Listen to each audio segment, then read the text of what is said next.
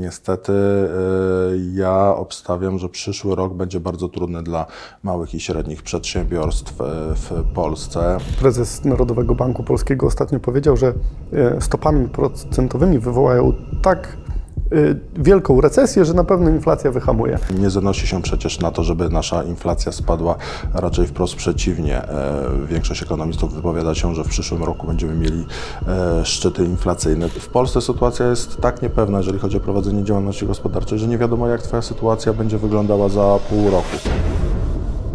Jacek Jakubiuk, witam Cię na kanale Finansowy Preppers. Mamy dużo informacji, że padają lokalni przedsiębiorcy, małe biznesy przeżywają traumy i dramaty przez y, różne sytuacje i y, dlatego ze mną jest Michał z firmy Habza. Witam wszystkich. Y, Michał na co dzień zajmuje się ratowaniem takich firm i pomaganiem sobie z, ułożyć na nowo ten biznes i Zacznijmy od tego, jak wygląda sytuacja na rynku. Czy rzeczywiście tak jest, jak, e, jest, jak czytamy w internecie, że piekarnia dostała rachunek za prąd, który był e, w setkach tysięcy i musiała się zamknąć? I e, co się teraz dzieje na rynku? Czy rzeczywiście te działalności się tak zamykają? E, tak, e, nie ma co ukrywać, że w stosunku do zeszłego roku wzrost zamykanych działalności jest bardzo znaczny, chociaż tak naprawdę jeszcze 2022 e, rok się nie zakończył. Mamy w chwili obecnej już około 200 tysięcy zamkniętych działalności gospodarczej, więc patrząc na to, że jeszcze został nam ostatni kwartał, no niewątpliwie liczba będzie o kilkadziesiąt procent wyższa w stosunku do roku poprzedniego. Tak naprawdę wiele jest czynników, które spowodowały to, że e, przedsiębiorcy zamykają swoje biznesy. Niestety w głównej mierze to dotyczy małych i średnich przedsiębiorstw, e, począwszy od e, wzrostu mocnego kosztów prowadzenia działalności wynikających czy to właśnie ze wzrostów kosztów energii, czy gazu. No ale też przecież nie zapominajmy o paliwie. Cała branża logistyczna, cały transport jest oparty na paliwie, którego na stacjach mamy w chwili obecnej rekordowe, rekordowe ceny. Do tego dochodzą e, wzrosty stóp procentowych, e, zmiany ciągłe w systemie e, podatkowym w postaci Nowego Ładu.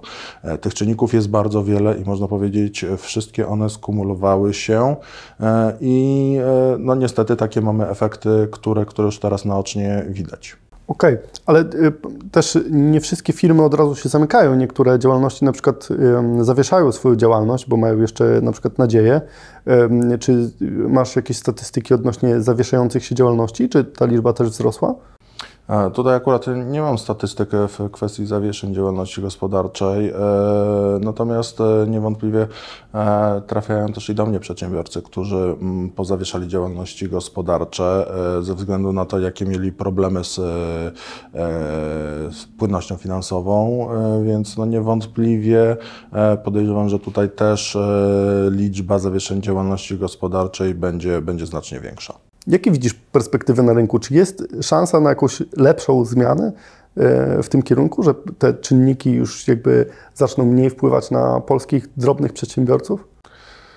To znaczy widać pierwsze jakieś tam bardzo delikatne e, odniesienia, no typu to, że jednak te ceny paliw e, przestały galopować, e, przestały też mocno rosnąć ceny gazu, węgla itd., tak itd., tak tych e, można powiedzieć składników kosztów wytwarzania energii, które są takie istotne e, dla całej e, naszej gospodarki. Natomiast pytanie, czy to nie jest też chwilowa sytuacja, trudno to jeszcze przewidzieć. Niestety ja obstawiam, że przyszły rok będzie bardzo trudny dla małych i średnich przedsiębiorstw e, w Polsce. E, nie zanosi się przecież na to, żeby nasza inflacja spadła, raczej wprost przeciwnie. E, większość ekonomistów wypowiada się, że w przyszłym roku będziemy mieli szczyty inflacyjne, co z pewnością przełoży się też na oprocentowanie kredytów. Duża przecież część przedsiębiorców posiłkuje się finansowaniem i koszt kredytów jest też dla nich często bardzo znaczącym e, składnikiem prowadzenia działalności gospodarczej, więc jeżeli z miesiąca na miesiąc praktycznie oni muszą dużo większą kwotę e, pieniędzy przeznaczać na spłacanie swoich zobowiązań, no powoduje to, że mają mniej pieniędzy na spłatę tych różnego rodzaju, że tak powiem, swoich kontrahentów, mają mniej pieniędzy na pensje dla pracowników. No i to powoduje skutki takie, że wcześniej czy później mogą dojść do niewypłacalności. Prezes Narodowego Banku Polskiego ostatnio powiedział, że e, stopami procentowymi wywołają tak e, wielką recesję, że na pewno inflacja wyhamuje. E, I wracając do już praktyki biznesu, są sytuacje, gdy prowadzimy firmę i są takie lampki, które nam się zapalają, że powinniśmy się zatrzymać i się zastanowić, co zrobić w firmie, żeby jakby nie dojść do tego momentu upadłości, żeby ta firma e, jakby jeszcze miała szansę się pozbierać. I w których momentach ten przedsiębiorca powinien się zastanowić nad tym? Tak naprawdę jest, tak jak właśnie wspomniałeś, jest kilka takich e, kluczowych momentów, kiedy te lampki powinny się zapalić. E, począwszy od pierwszego momentu, kiedy ten przedsiębiorca widzi, że jego obroty, jego przychody e, spadły dość mocno, z drugiej strony wzrosły jego zobowiązania i widzi, że zaczyna mu się już powoli nie spinać budżet, że on za 2-3 miesiące przy utrzymaniu obecnych poziomów przychodów i dochodów nie będzie w stanie regulować swoich zobowiązań. Oczywiście później są kolejne takie punkty, typu, że y, przedsiębiorca przestaje spłacać swoje zobowiązania. Natomiast no, takim ostatecznym punktem, y, który zdecydowanie powinien już wskazywać o konieczności podjęcia y, działań ratunkowych, no to jest moment, kiedy pojawiają się albo jesteśmy zagrożeni różnego rodzaju zajęciami, czy to komorniczymi, czy z Urzędu Skarbowego i po prostu firma jest niewypłacalna. To już jest taka ostatnia lampka, która powinna zdecydowanie dać przedsiębiorcy do myślenia. Mhm. Wiesz, mówiąc o mm, firmach w Polsce, to ty, szczególnie takich małych, bo mówimy tutaj o, o tych małych lokalnych biznesach, nie mówimy o korporacjach, nie, mówimy, nie mówimy o dużych spółkach. Takie małe firmy często, jeżeli ktoś na przykład prowadzi firmę budowlaną, no to przeważnie jest tak, że dostanie zaliczkę, to zapłaci tamtemu, któremu wisiał i, i te środki nie są regulowane na bieżąco. I tutaj nie mamy e, takiej myśli, że ok, kończy nam się rezerwa e, i ok, zaczynamy już iść na bieżąco, no to może wtedy się zastanówmy. Oni już idą daleko e, z tą firmą, że nie idą na bieżąco. Czy oni powinni już wcześniej się zgłosić do takiego doradcy restrukturyzacyjnego i zacząć coś się nad tym zastanawiać? Czy takie firmy mają taki mm, taki bufor, taką strefę zgnieceniową, do której jakby, która jeszcze pozwoli utrzymać się chwilę przed tą tragedią, nie? E, ja swojej, ze swojej perspektywy mogę powiedzieć, że niestety no, przedsiębiorcy często zgłaszają się wtedy, kiedy tego buforu już nie ma. Czyli już nastąpiło takie zdarzenie, że ten bufor już jest dawno za nimi e, e, i to jest, że tak powiem, jeszcze też dobry moment. E, o dziwo można powiedzieć postępowanie restrukturyzacyjne, jeżeli chodzi o zapisy, które tutaj mamy i które pomagają ratować przedsiębiorców, są tutaj bardzo liberalne, więc może to być zarówno przedsiębiorca, który jest na takim etapie, że widzi, że zbliża się do niego ta niewypłacalność, jak i też właśnie przedsiębiorca, który ma czy to zajęcia komornicze, czy zajęcia z e, Urzędu Skarbowego. E, warto jest przyjść, porozmawiać, to tak naprawdę nic nie kosztuje, poradzić się, być może uda się znaleźć dla takiego przedsiębiorcy Mhm. A jakbyśmy jeszcze wytłumaczyli, co to znaczy restrukturyzacja, mhm. bo to jest w zasadzie taki trudny wyraz, e, który trochę straszy, bo to jest jakieś zawarcie układu z wierzycielami, to jest jakieś już e, restrukturyzacja na przykład kredytów, kojarzy się z tym, że już, już jesteśmy niewypłacalni, musimy się dogadywać. Czy to znaczy coś więcej? To jest bardziej takie miękkie określenie? Czy? To jest bardziej miękkie określenie. Właśnie w Polsce cały czas restrukturyzacja ma taki zły e, wydźwięk. E, wynika to pewnie z tego, że wielu przedsiębiorców, wiele osób kojarzy tę restrukturyzację gdzieś tam z restrukturyzacją w banku. Nie jestem wypłacalny, bank mi restrukturyzuje e, kredyt. Natomiast to postępowanie restrukturyzacyjne, o którym tutaj mówimy, wynika wprost z prawa restrukturyzacyjnego. Postępowanie o zatwierdzenie układu ma tak naprawdę na celu uratowanie przedsiębiorcy przed niewypłacalnością, poprawienie jego sytuacji finansowej.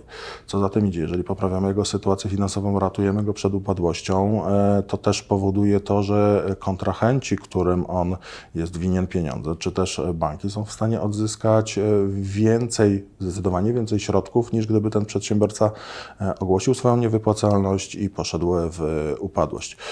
Restrukturyzacja ma właśnie na celu uratowanie przedsiębiorcy po to, żeby on mógł dalej funkcjonować, mógł dalej płacić podatki, mógł dalej zatrudniać też pracowników, no bo bądźmy szczerzy, ze względu na to, że przedsiębiorstwo no, jest to często duży organizm, to jest nie tylko ratowanie samego przedsiębiorcy, to jest też ratowanie jego pracowników, ratowanie jego współpracowników, kooperantów, to często jest naprawdę duża pomoc dla całej grupy firm.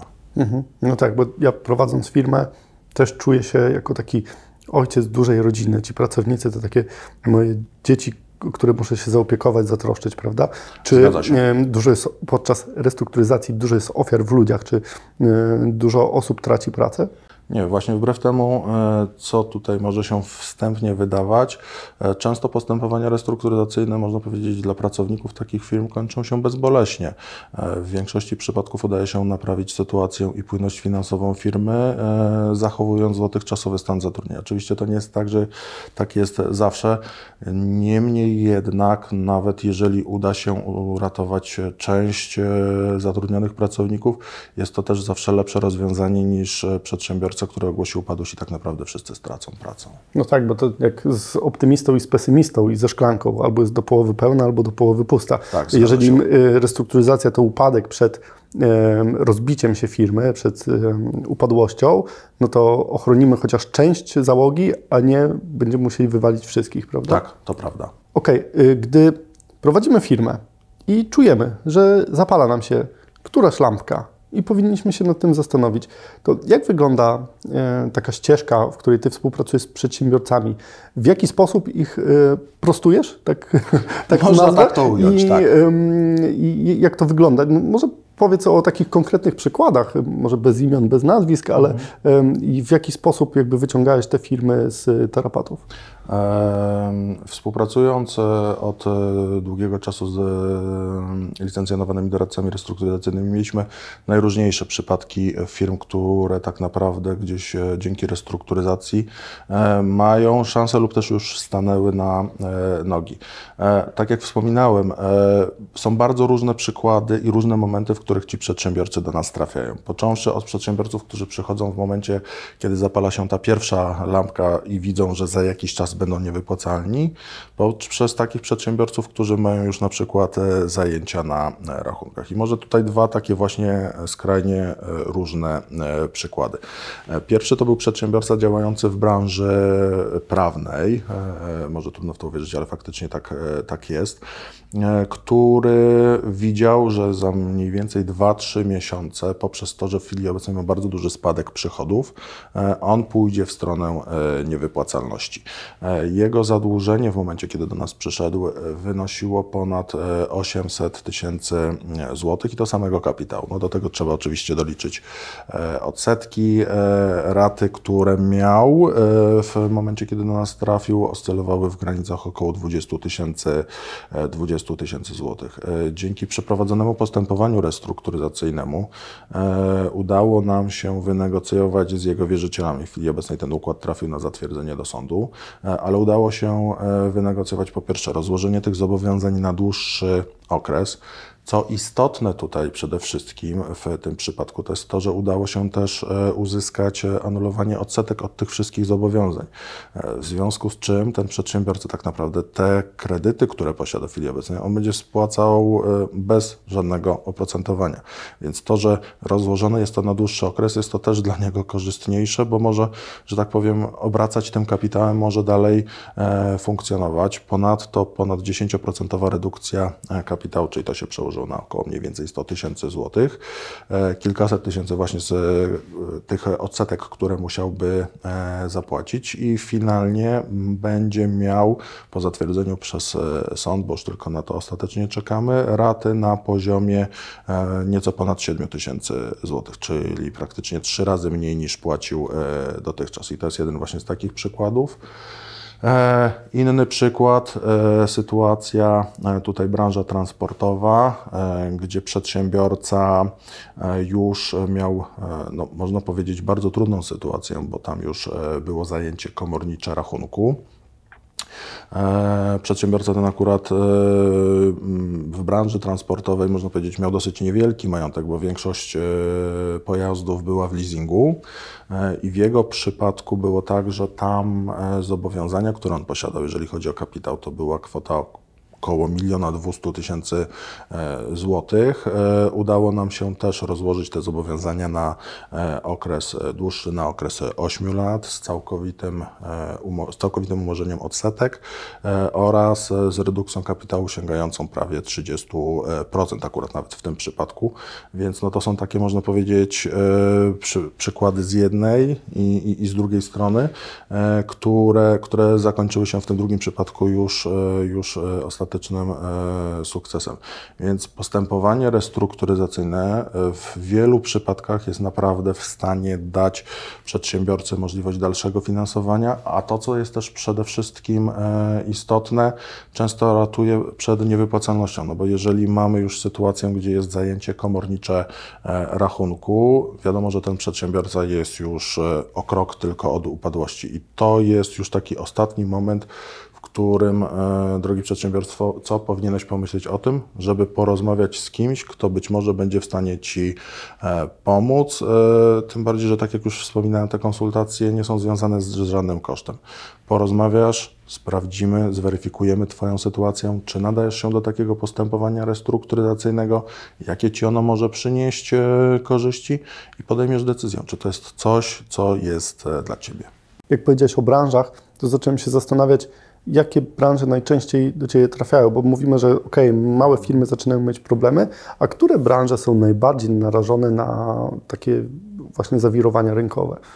Nie ma co ukrywać, że w chwili obecnej najwięcej trafia do nas e, osób z branży transportowej, z branży budowlanej, czyli można powiedzieć takich branż, które są wykładnikiem e, sytuacji e, rynkowej, ale też i z branż takich e, zupełnie mniej oczywistych, bo i branża beauty, oczywiście też branża gastronomiczna, ale i służba zdrowia, bo mało osób tak naprawdę wie, że większość naszej służby zdrowia pracuje na działalnościach gospodarczych, począwszy od lekarzy przez pielęgniarki i tak dalej, i tak. To są też ludzie, którzy pracują na działalnościach gospodarczych i ze względu na problemy finansowe całej naszej służby zdrowia, brak e, przepływu, częste opóźnienia w płatnościach ze strony szpitali, e, oni też mają problemy z płynnością finansową. Okej, jakbyśmy poruszyli tą branżę medyczną, bo teoretycznie to może dotknąć każdego Polaka, jeżeli branża medyczna będzie miała dużą zadyszkę, a, a ona nie działa tak, jak powinna, Tak. szczególnie ta, ta, w której NFZ y, y, rozdaje bilety, prawda?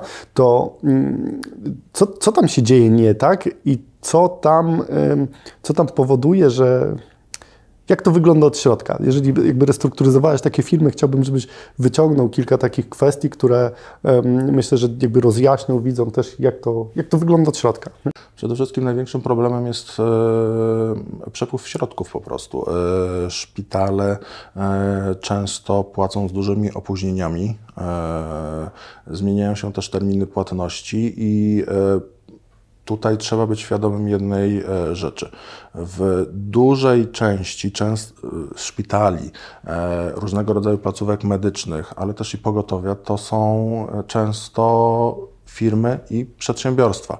E, Nam, stojącym z boku, jeżeli się takimi tematami nie zajmujemy, wydaje nam się, że to są wszyscy pracownicy etatowi, że pogotowie jest państwowe. Nie, tak nie jest.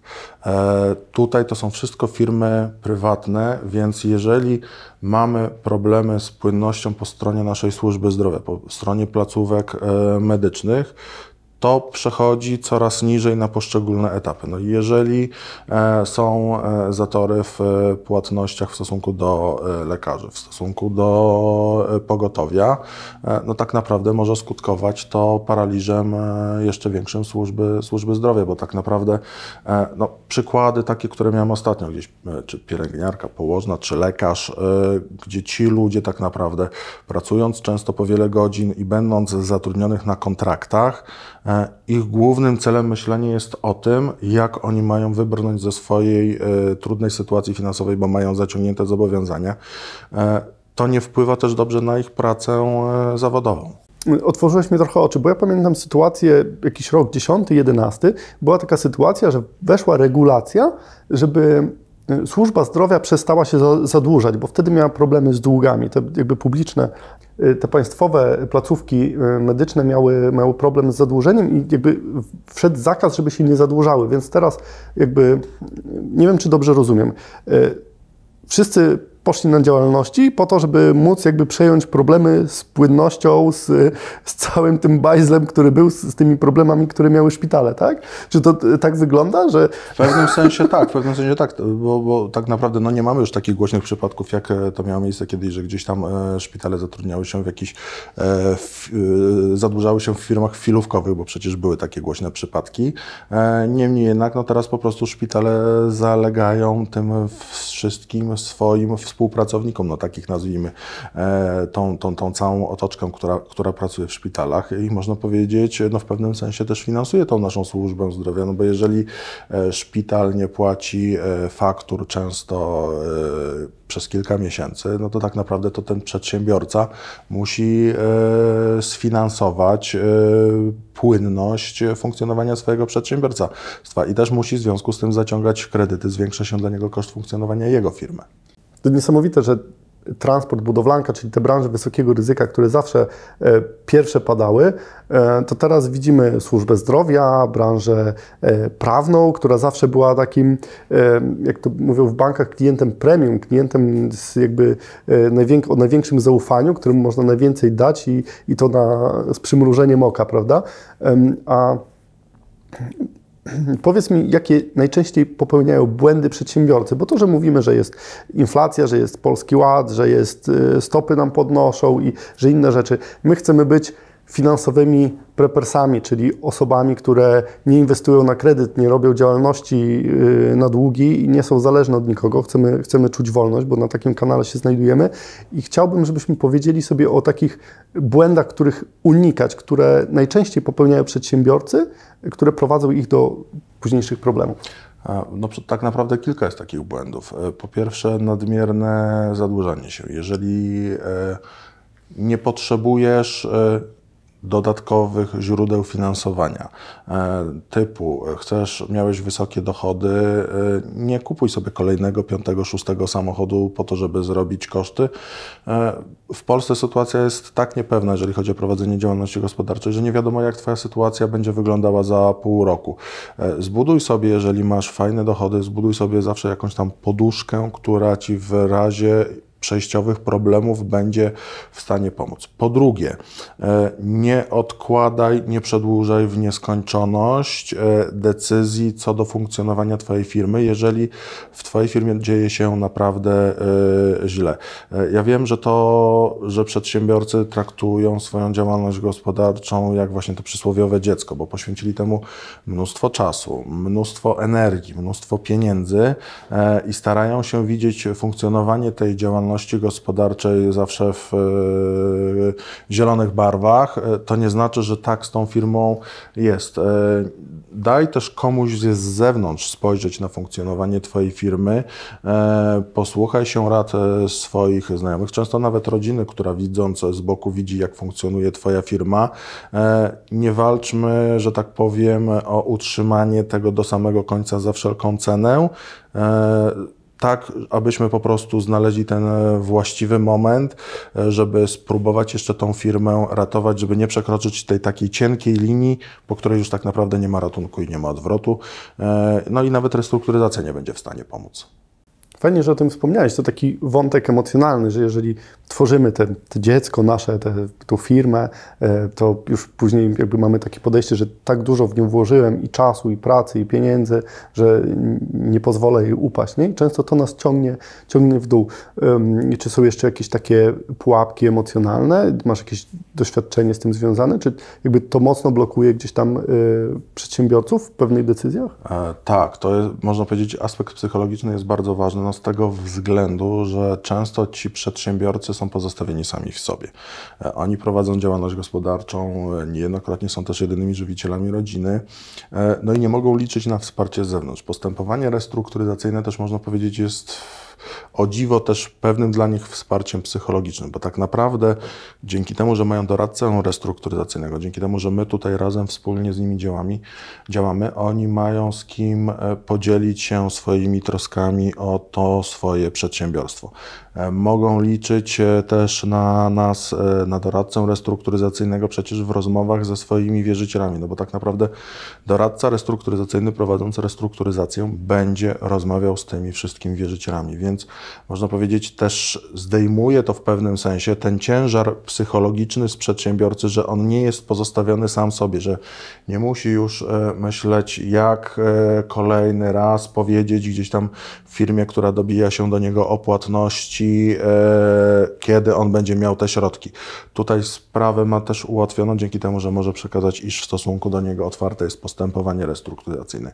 Jego doradcą restrukturyzacyjnym jest taki, a taki człowiek i można powiedzieć tutaj wtedy też my rozmawiamy z, z tymi jego wierzycielami. To jest naprawdę bardzo istotna i kluczowa rzecz, e, którą często podkreślają mi przedsiębiorcy w rozmowach, że naprawdę daje im to e, duże poczucie e, bezpieczeństwa. To też oczywiście nie jest tak, że to jest jakaś magiczna różdżka, że otwieramy postępowanie restrukturyzacyjne, dokonujemy obwieszczenia i od następnego dnia nikt już do tego naszego przedsiębiorcy nie dzwoni. Ale po pierwsze, gdzieś tam liczba tych telefonów będzie stopniowo malała, po drugie też ma możliwość przekazania namiarów tej firmie, czy to windykacyjnej, czy też temu wierzycielowi na doradcę restrukturyzacyjnego, z którym będą prowadzone rozmowy odnośnie restrukturyzacji tego zadłużenia.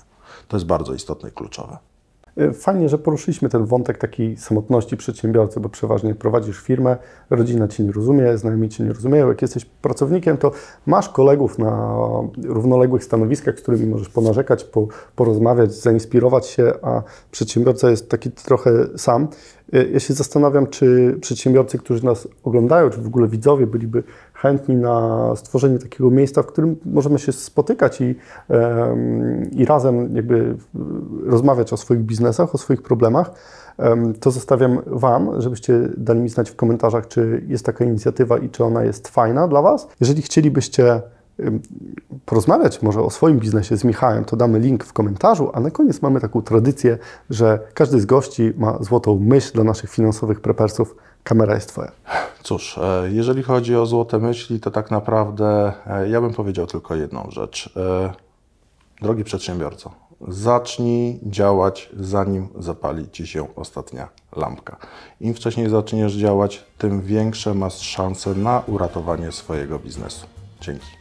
Ciekawy jestem, czy Wasze biznesy też przeżywają jakieś um, sytuacje kryzysowe przez to, że zmienia nam się otoczenie, o którym rozmawialiśmy. Dziękuję Wam bardzo za dziś. Do zobaczenia. Cześć.